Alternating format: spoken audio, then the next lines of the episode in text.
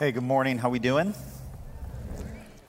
Um, do me a favor. Um, I'm not going to have the ushers come forward with Bibles this morning. We are continuing our study from Exodus 20 that we've been in all fall, looking at the Ten Commandments and the idea of timeless truths for truthless times. But as we approach the scripture this morning, I got to tell you, it's a little uh, bit of a relief.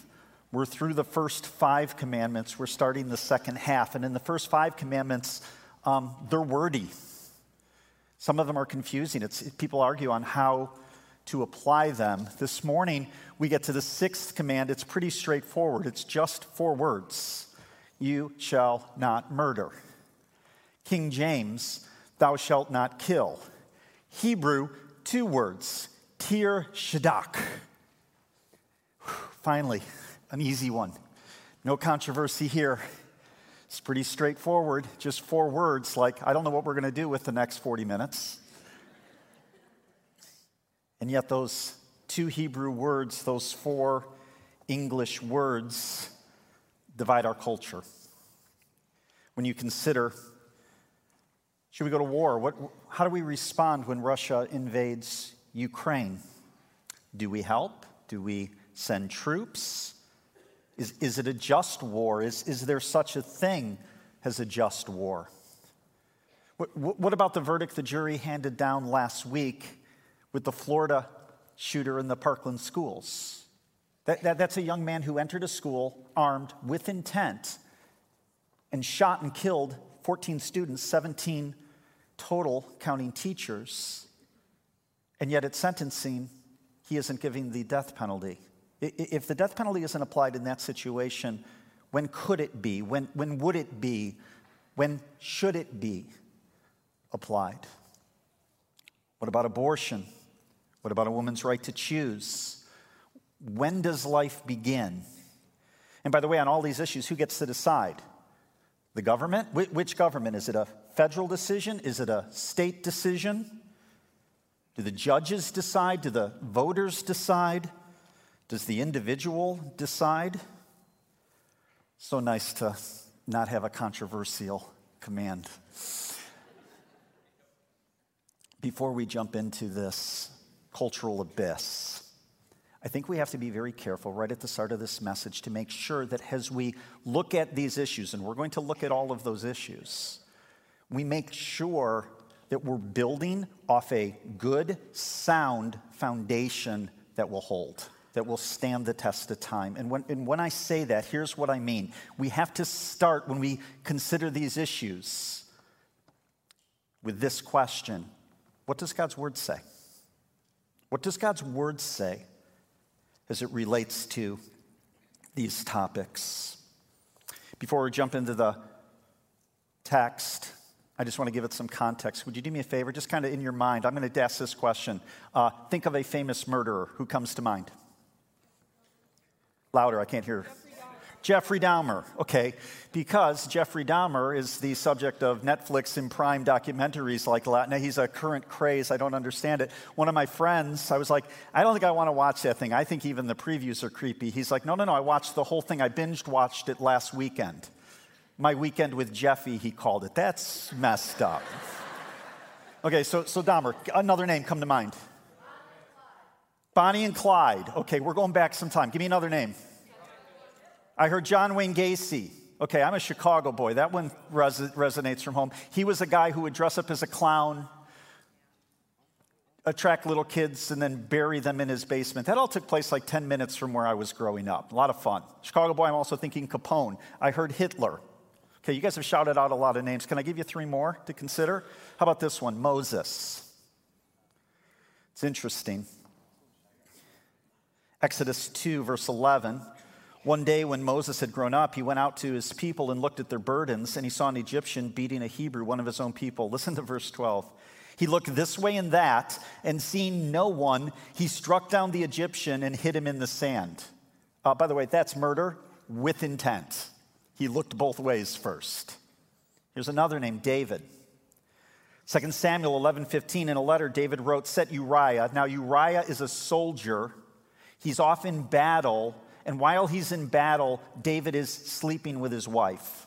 So as he goes back to battle, David writes this letter to his commander set Uriah in the forefront of the hardest fighting, and then draw back from him that he may be struck down and die. Cold blooded murder intent. How about Paul? In Galatians 1 13, it says, Paul writing about his, his past, he says, For you have heard of my former life in Judaism, how I persecuted the church of God violently and tried to destroy it. Acts 7 mentions that when Stephen was stoned, the first martyr mentioned in the book of Acts, Paul was there. Why do I mention these three names at the start of this message? Because there's something really important when you see these new names or these names. These make the top 10 list of anybody's list of Bible characters, all of them murderers. And yet God chose to use them mightily after they had committed the crime. And what I want you to see by saying that is this how wonderful is it that there's forgiveness at the foot of the cross? And I want to start with this and set the temperature of this message by saying we cannot outrun the grace of God, no matter what you've done. And I want to set that tone at the beginning because I think by the time that I'm done, there are going to be many people in this room who maybe walked in here saying, Do not murder. That one at least I got, check. Maybe not so. I think more of us are guilty of violating the sixth command than we might care to admit. The big idea this morning is simply this Paul got it. He writes in Romans 5, verse 20. Now, the law came in to increase the trespass. What, what, he's saying here is the law didn't cause us to sin. The law, the Old Testament law, the Ten Commandments that we're studying, made us very aware that the things that we were doing were sin. The law was never meant to save, it was to point us to a Savior. Now, the law came in to increase the trespass, but where sin increased, grace abounded all the more. That's our big idea right there. Where sin increases, grace abounds. We're going to start by looking at what God's word says. We're going to break down these two Hebrew words, tir, zadok, and make sure that we understand what the intent of the original author was, God, when he gave this command. It's interesting. In Hebrew, there are eight different words that are used for killing. The two words used in the sixth command, you shall not murder, are never used in relation to killing animals. And I want to talk to you as we go through this message. I want to be constantly talking to you about foundations and bad foundations, because when we build on a bad foundation, it will often lead us to some really dark and illogical conclusions. In 2012, a prominent group of scientists published what was called the Cambridge, the Cambridge Declaration of Consciousness. And it declared that humans are not unique from animals in any way that matters. Ingrid Newkirk, the PETA founder, is quoted as saying this There is no rational basis for saying that a human being has special rights. A rat is a pig, as a dog is a boy. Six million Jews died in concentration camps, but six billion broiler chickens will die this year in slaughterhouses. Okay, how, how do we get there? Well, here's how we get there it's a different foundation than God's word. It's based off of naturalism, it's based off of evolution, it's based off the idea that we are all here by random chance and there's no real difference between the animals and us. And by the way, for me to say that there is a difference between the animals and us, that makes me a speciesist. Genesis 1:27 says God created man in his own image in the image of God he created them male and female he created them. The Bible declares that all humans are image bearers of God.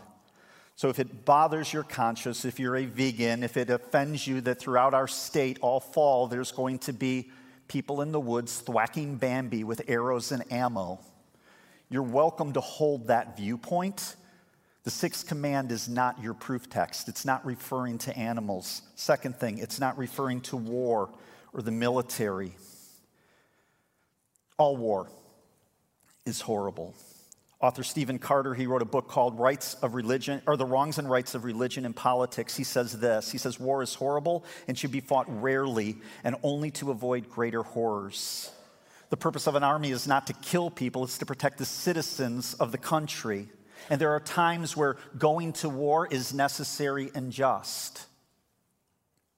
When it's waged by legitimate government, when it's for a worthy cause when it's against soldiers, not civilians, when all other means of restitution and resolution have failed. And if you wish for a conscious sake to object to a specific war, that you're right. Just don't use this verse as your proof text. It's not talking about war.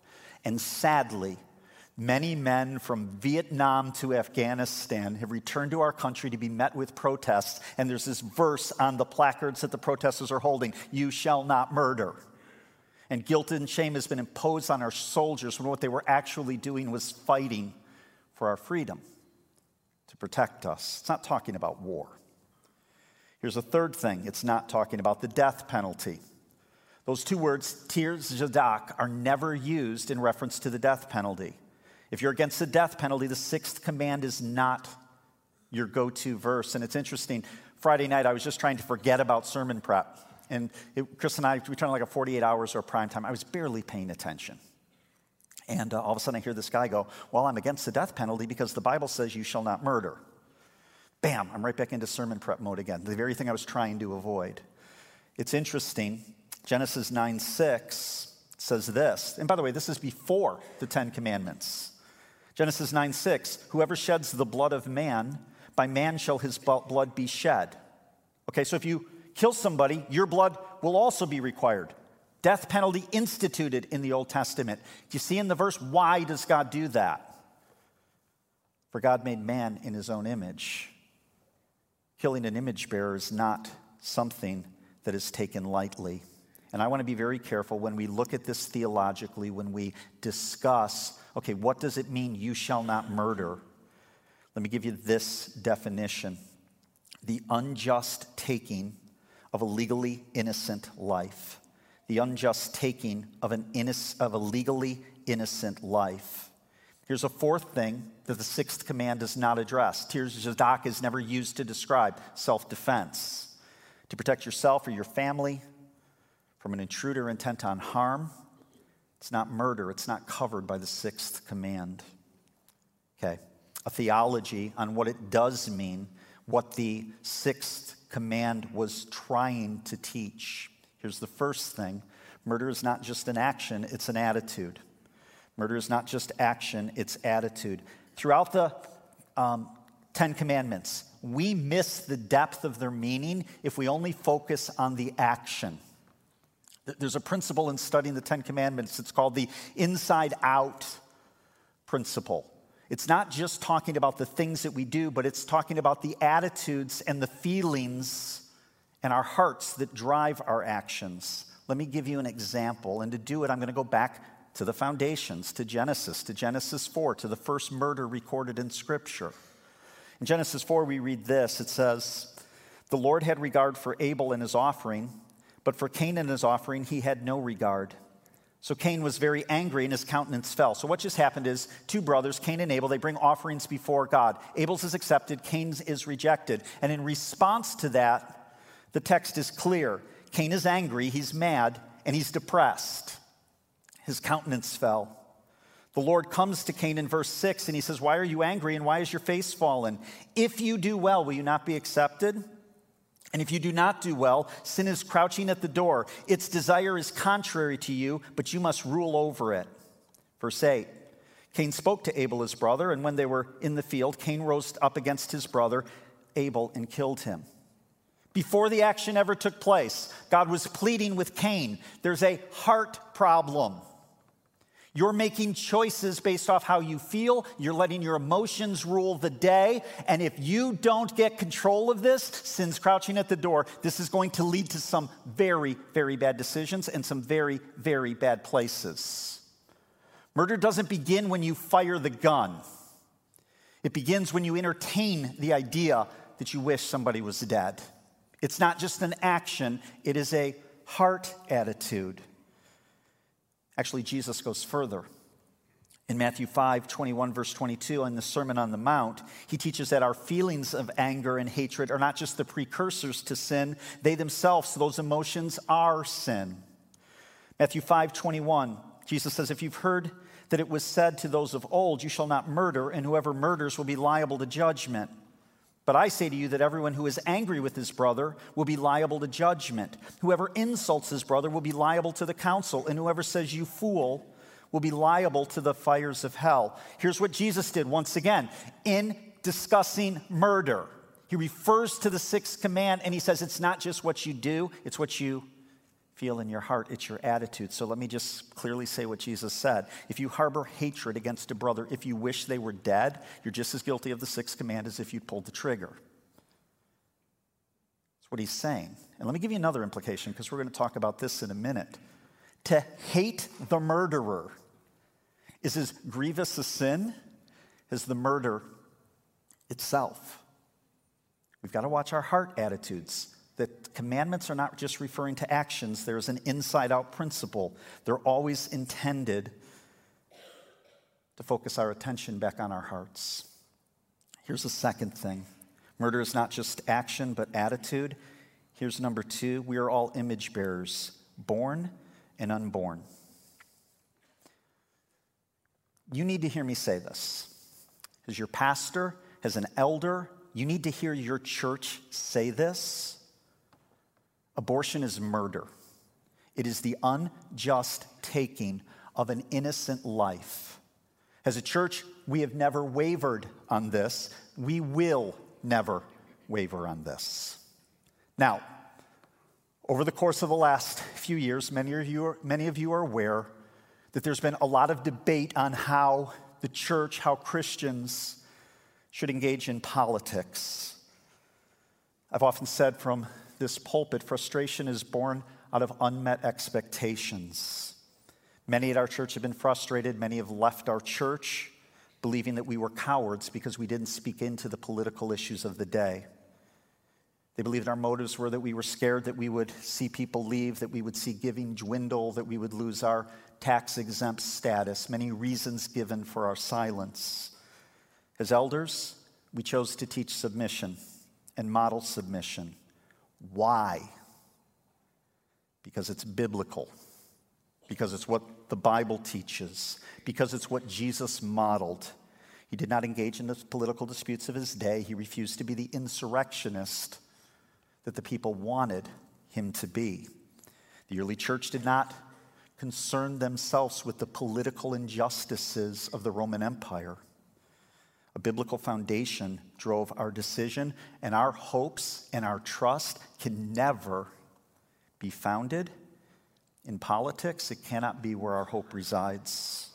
But what we're talking about this morning, it's not political, it's theological, it's moral, it's foundational. Abortion is built off a, or the legalizing of abortion is built off a really faulty foundation. Let's talk a minute about how we got there. If you think about our country in the 30s, we were in a period of depression. Coming out of that, uh, after a First World War in the 1917, 19, that era, we had the Roaring 20s, we had the Depression of the 30s. We went right back into war in the 40s. And coming out of that war, we finally had that golden area, era, which was the 50s. You guys all remember Mayberry, right? At least Rascal Flatts sang a song. Some of you would remember. Everybody, move to the suburbs. Everybody have a good job. We're all going to have our own house, picket fence, 2.4 kids, a dog, go to church. Everything's going to be wonderful. That's the 50s. The problem was the kids of the parents who set their dreams and their hopes and their satisfaction on those things witnessed from the inside of those very homes with the white picket fences that the things of this world will never satisfy. And so, though things looked good on the outside in the 50s, what followed it was the 60s, a decade of absolute revolution. Sleep with whoever you want, a sexual revolution. Intake and ingest whatever you want. And at the end of the 60s, in that period of revolution, guess what happens? What are the unintended consequences when you're sleeping with anyone you want while you're lit? A bunch of unwanted pregnancies so in 1973, a court decision is handed down, Roe versus Wade, which legalizes abortion. And what's unleashed because of that ruling is a Holocaust like the world has never seen. For nearly the past 50 years, I'm talking US statistics alone, our country It's estimated there have been 64 million abortions. It's a big number. Let me break that down for you. It's 2.5 every minute of every day, of every month, of every year. That's an abortion every 24 seconds in our country as a result of Roe versus Wade. As I look at the clock we're approaching in this service, that would be 90 abortions in our country. 64 million abortions, almost all of them in the name of convenience rather than medical emergency. This is not medicine, it's murder the biblical foundation for what I'm saying. Psalm 139, verse 13. For you formed my inward parts. This is David writing. He says, You formed my inward parts. You knitted me together in my mother's womb. I praise you, speaking to God, I praise you, for I'm fearfully and wonderfully made. Here's what he says Back when I was in my mother's womb, you were knitting me. Now, I'm not a knitter, that might surprise you. I've never knitted anything in my life. I've watched my wife, she sometimes knits things for the grandkids. And here's what I know she just doesn't start taking random yarn and tuck and loop or whatever you do. she, she's following a pattern. She's picked the colors, she's chosen the yarn, she has an end product in mind. And David, in this verse, please note how he's referring to himself in the womb. I, me, my. Personal pronouns. He's not referring to some massive tissue that one day later will become him. He's referring to him, his being. Goes on and says in verse 16, Your eyes saw my unformed substance. In your book were written every one of them. Get this. The days that were formed for me, as yet when there were none of them. He's saying, Before I was even born, God knew my days. It's not talking about physical tissue, it's talking about a life. It's talking about a person, it's talking about an individual. David is making it clear that in his mother's womb it was him. Some ask at what point in the child's development are we really talking about a person, a separate individual? Well, David writes in Psalm 58 3 The wicked are estranged from the womb, they go astray from birth, speaking lies. What David is saying here is your very nature, your sin nature, is in the womb. It's already a part of you before you were born. And parents, you know this. We don't have to spend a lot of time with our young kids and our toddlers teaching them to be shady. They come by that completely naturally. No, no, no, no, no. It's just environment. No, it's not. It's in the womb. David's declaring that. So, what he's saying is more than physically, our nature is given to us in the womb. He goes on and says in Psalm 51 5, Behold, I was brought forth in iniquity, and in sin did my mother conceive me. His argument is our moral, spiritual makeup begins and is present at conception. In sin did my mother conceive me. John Calvin said it this way The fetus, although enclosed in the womb of its mother, is already a human being and it is almost a monstrous crime to rob it of the life which it has not yet begun to enjoy. How, how, did he get there? How did he like draw that conclusion? Like this guy lived hundreds of years ago. There wasn't the medicine to prove that. He got there from God's word. God's word, our foundation, clearly argues that life begins at conception. But what about my body, my choice? Anybody heard that? It's a bad foundation. And I'm just going to say this it doesn't just defend me because I'm a Christian man, it defends me because I'm a logical man. It doesn't make a lot of sense. Let me explain it theologically. Not only have we just looked at the fact that life, soul, spirit, physical is developed, it's knitted together by God before we are born. As followers of Jesus Christ, we also read in 1 Corinthians 6:19, "Do you not know that your body is a temple of the Holy Spirit within you, whom you have from God, you are not your own, but you were bought with a price. So glorify God in your body.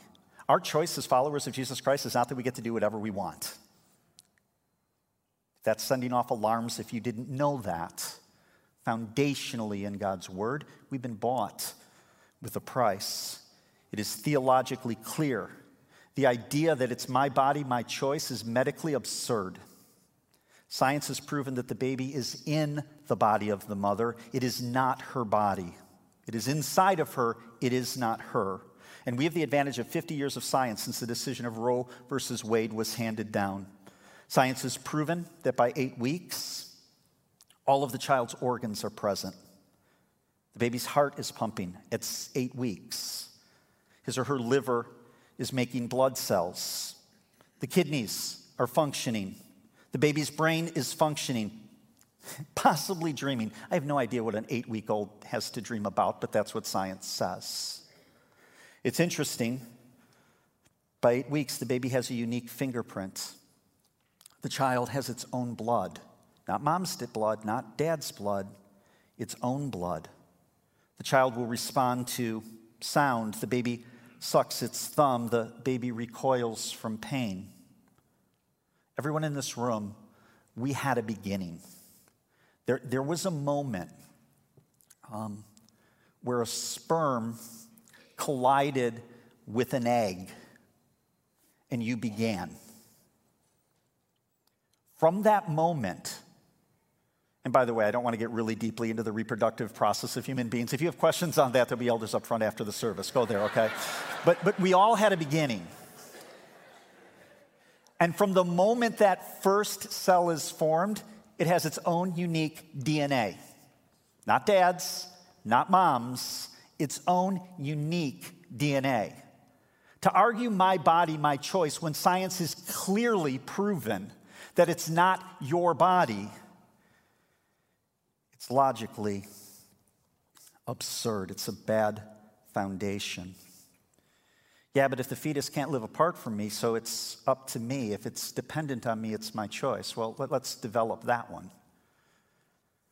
The unborn child can't survive without its parents. The newborn child cannot survive without its parents. A two year old cannot survive without its parents. A five year old cannot survive without its parents. Um, Disabled children cannot survive without their parents. The elderly sometimes cannot survive without their parents. Do you really want to go down this line of logic? What about the 26 year old guy playing video games in your basement? If we're following this logic, that guy better be sleeping with one eye open. It's not about dependency, it's a separate life. It's medically absurd, and legally, it is inconsistent. The idea that it's a mother's body, so therefore she can do whatever she wants, isn't true in many areas of society. The government tells us all the time what we can and cannot do with our bodies, often to protect innocent life. If, if I leave this place and I go get myself drunk and I jump behind the wheel of a car and I drive, or by the way, if I'm texting while I'm driving, and I run a red light, I slam into a car in an intersection, and the driver of that other car is a pregnant woman carrying a baby, and that baby dies, what happens to me? I'm charged with what? Manslaughter, murder. We, we've lost our minds. There's many things I'm not allowed to do with my body for the protection of innocent people. I am not allowed to sell my body for sex, obviously. I'm not allowed to buy somebody else's body for sex. Why? Because it endangers innocent lives. Yet this afternoon, if you're watching football, nearly every commercial on TV will argue that we should legalize abortion in the state of Michigan. Saw this commercial. Just, here was the argument. If, if, if abortion is outlawed, doctors and nurses will go to jail. I can't let doctors and nurses go to jail. If we don't legalize abortion, doctors and nurses will go to jail. Or, or, can I suggest another alternative? Or they obey the law. They follow the science. They have respect for the sanctity of human life. Biden, President Biden on Tuesday, speaking of the upcoming elections, said if there's a turn in Congress as a result of the elections, if he's given the opportunity after the elections, he said, and I quote, the first bill I will send to Congress will be to codify Roe versus Wade. He went on to say that abortion is the fundamental right of women, not a fundamental right, the fundamental right of women. And yet, this afternoon, if I go up to our property in Bitely, on our property we have a eagle's nest. And if I climb the tree that has the eagle's nest and I reach into that nest and touch an egg, legally that's called molesting an eagle's egg, what happens to me? Oh, I get fined. I could possibly go to jail. And yet, the vast majority of 64 million abortions over nearly the last 50 years have been for convenience, not medical reasons. We've lost our minds.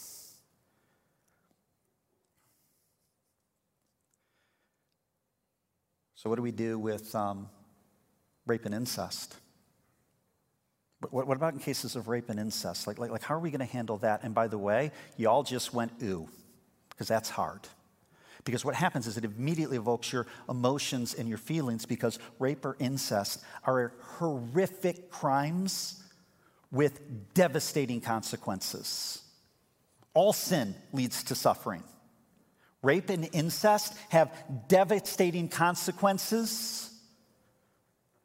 If you want to apply the death penalty to the criminal, that's fine. But if our foundation is that life is created by God, that the unborn is a life that God is working on in the womb, if it's separate from the mom, as horrific as the crime is, we cannot allow the innocent, the unjust killing of an innocent or taking of an innocent life to be allowed even in the most horrific of circumstances. These are difficult issues. We've got to follow a biblical logic. If the unborn child is a life, a person created in the image of God, abortion cannot be an option even in the case of rape and incest. So, where do we go with all this? Sadly, we must face the reality that though the sixth command looks very easy on its surface, if we begin to explore its implications, many more of us are guilty of violating the sixth command than we might want to realize. Some of us by deed, some of us by thought, some of us simply by indifference. It's interesting. In the parable of the Good Samaritan in Luke 10, Jesus tells a parable that is meant to shock and offend. A man is beaten, he lay dying in the street. Three people walk past this man a priest, a Levite, and a, and a foreigner, a Samaritan. The priest passes by, he doesn't want to engage. The Levite passes by, he doesn't want to engage. The Samaritan comes and cares for the man. Jesus asks this Luke 10 36, which of these three do you think proved to be a neighbor to the man who fell among robbers? He said, The one who showed mercy. And Jesus said to him, You go and do likewise. Sometimes all it takes to break the sixth commandment is to do nothing at all. Now, Again, don't forget where we started here. The big idea this morning is this where sin abounds, grace abounds all the more. When sin, where sin increases, grace abounds. When we sin, when we realize that we're in violation of the sixth command or any of the other commands, our natural tendency is to recoil because of guilt and shame. And I don't know all the stories in this room. If abortion is in your past, whether you had an abortion, whether you encouraged someone else to have an abortion, whether you paid for an abortion, if in your heart you have hatred that you refuse to deal with, ill intent for somebody else, the Bible's clear on these things. That is murder. And it's also clear on something else that in spite of your sin, when you choose to repent, there's grace and forgiveness found at the foot of the cross. Don't recoil into guilt and shame. Deal with it biblically and feel the freedom of what it means to be forgiven. For all of us, we don't have the option to do nothing in this debate or this battle in our culture. Here's what we need to do. Here's the first thing I'm going to give you four. The first is to pray. As it relates to this issue of abortion, our culture has embraced what you can only get to by a bad foundation, an illogical argument, a seared conscience, and I would even argue demonic stuff. We have to ask God to convict those that are in power. We have to pray for those in our church who have entered the public arena. And there's many in our church that have entered the public arena. There are judges that attend this church, there are police officers, there are school teachers, there are school board teachers, there are elected officials who have entered into this very, very difficult public arena. We need to be lifting those people up in prayer because it takes courage to stand for the right of the unborn in today's context. Here's the second thing vote. People tend to vote for people and platforms that serve their own self interests. I would argue that voting for the sanctity of life is in your best interest. You know why I argue that? Because you're alive. It's always best to vote for the sanctity of life. And there are things at stake in this election that are way more important than taxes and potholes. You need to vote. If you watch the advertising on TV, Proposition 13 is described as too extreme and too confusing. It's not too confusing, as if they clarify the language, it'll be okay. And it's not too extreme, as if they soften the terms, it'll become palatable. What Proposition 3 is attempting to do is legalize murder. Don't miss that. Here's a third thing give, be generous to those who are on the front lines of battling for the right to life, of those who are taking care of women who find themselves in extremely difficult situations, having to make extremely hard decisions. Be generous with those who are engaged in this battle. And I'll give you a fourth extend. I battled with this fourth one. The first, the word was originally engage. I changed it to extend because here's my problem with engage I'm worried that if I say engage, some of you are going to go run home and post something on social media and feel like you were heroic. Or get into some comment debate with some pithy post. It's not love. It's not how this battle is won. And there'd be some that argue, yeah, but if we don't speak in the forum public, who will? If we don't enter the debate, the debate will be lost. This isn't a battle that's won with words it's won by action. So rather than engage, let me use this word, extend. And let me tell you what that looks like. Let me give you some ideas. Consider foster care, caring for kids in desperate need. Consider adoption. Support orphanages. We do that as a church. Consider doing it yourself. Open up your home invite people in. Be a help to single moms struggling to raise kids that maybe were not planned but still need to be loved. Getting involved will be messy. It's not easy. It comes with complications. It'll wear you out. It's interesting. I was thinking at the end of this, this year, I'm getting off the elder board. But for the past 11, 12 years, I've served with a lot of guys on the board. I'm so proud of those men because without fanfare, study their lives to a man. Over and over, what you will see caring for the least of these, caring for the least of these, adoption, foster care, taking people into their homes, opening up their house, letting people live with them over and over and over again. It's not good enough to enter a post on Facebook. That's a clanging cymbal and a gong. It's not love. This issue in our culture needs to move our hearts to action. Pray, vote, give extend. Father, I thank you for your word. I thank you for its clarity on this issue. And in a confused culture, we are thankful that we can run back to your word to get clear instruction. Father, give us courage. Don't let us just be hearers of the word, let us be doers as well. It's in your name we pray.